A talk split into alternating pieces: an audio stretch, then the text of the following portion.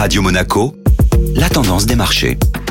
Radio Monaco, la tendance des marchés avec Société Générale Private Banking. Aurélie Lombardo, bonjour. Bonjour Benjamin. La première séance de la semaine a été stable hier. Le marché européen a en effet clôturé à l'équilibre avant une nouvelle vague de publications d'entreprises de part et d'autre de l'Atlantique. Du côté des États-Unis, ce sont les poids lourds de la tech qui sont attendus cette semaine. Facebook a ouvert le bal hier soir après la clôture. Nous attendons aujourd'hui Alphabet et Microsoft, suivi jeudi par Apple et Amazon. En parlant d'Apple, il semblerait que Snap ait été impacté en bourse par une nouvelle mesure. La maison mère du réseau social Snapchat a perdu plus d'un quart de sa valeur en bourse vendredi. Ce sont ainsi 30 milliards de dollars de capitalisation qui se sont envolés. La nouvelle politique d'Apple en matière de protection des données privées a restreint la personnalisation des campagnes marketing, pénalisant ainsi l'activité et les perspectives de Snap. Pour le troisième trimestre, la société a publié un chiffre d'affaires de 1,1 milliard de dollars, soit une augmentation de 57%, mais en deçà des attentes des analystes. Le groupe reste déficitaire avec une perte nette de l'ordre de 72 millions de dollars sur le trimestre. Bonne journée à tous.